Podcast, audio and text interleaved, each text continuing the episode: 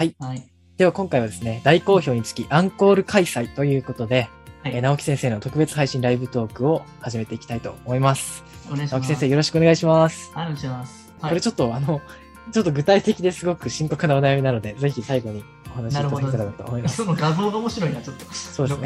ね。全然勉強しなくなりました。もちろん成績もどんどん下がっています。彼は受かりそうだと思っていたとするのはです。本人は大丈夫なのでちゃん、ちゃんとやらないと受からないようにと、どうせ受からないといけないです。あ向こうも宿題もやるようにして促してもやらなきゃいけないというこ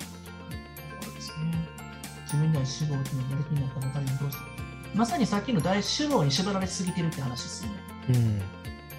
うん、大死亡と過去もあその模試の結果の点数が一致してないから不安になってこういう感じになってるわけで、もしかしたら無理かもしれないという思考になってるんですよね。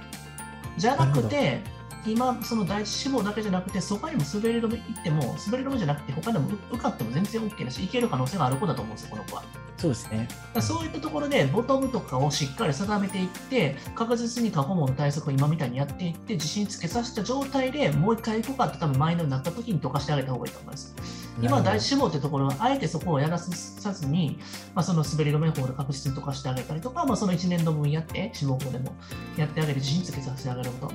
多分自信がないから逆切れしてるんでしょ、完全に。そうですね。メンタル面ですね、うん、完全に、うんうん。この子メンタル面だけなんで、ぜひぜひ、あのうちらでやったら全然そこは改善されると思うし、朝山のとこだと思うんですよね。うん、やる気になったばかりにどうしても、まあ、不安でしょうね、完全に。うんうん、だから、やらなきゃいけないのっていうのは、自分の中で頑張ってんですよね。はい、うん、